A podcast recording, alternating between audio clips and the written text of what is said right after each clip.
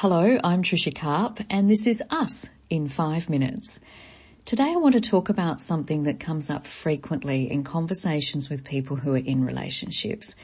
It often goes like this, my partner is doing something wrong or my partner isn't doing something I want them to do and there's blame for that. We live in a culture of blame. We blame governments, we blame other people or situations when things don't go our way. It's a way of making us feel better, as though we have some sort of control over a negative situation. When we do that though, we're not taking responsibility for ourselves, for our own behaviour and our own contribution. The culture of blame, when it's part of our relationships, isn't healthy. Blame is destructive to a relationship, to your connection between one another. In an argument, if you blame your partner, it can escalate the conflict and there's no room for empathy. We all need to feel heard and understood in our relationships and empathy is essential for that. If blame has crept into your relationship or is a strong part of it, here's a suggestion I want to make.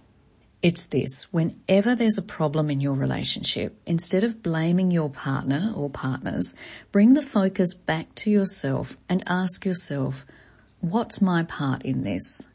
What's my part in this? How am I contributing to what's happening here? We always have a part in it. A relationship between two people is made up of both of you and the ways you each behave. By being accountable, we're choosing to make the changes that are necessary to better ourselves. We can also ask, what can I do differently? What can I do differently? Not what I want my partner to do differently, but what can I do differently? Other questions to ask yourself are, what's the effect of my behaviour on my partner? And start to notice your behaviour and the impact it's having. When we take full responsibility for ourselves, we begin to see how we've been contributing to what isn't working for us. And then we can start to take action to improve the situation. We can change our own behaviour and be the change we want to see in our relationships. The antidote to blame is self-responsibility. It's a simple concept. I'm not saying it's easy. New behaviours take practice and change doesn't happen overnight. It's worth it though to create a healthier, more meaningful and satisfying relationship.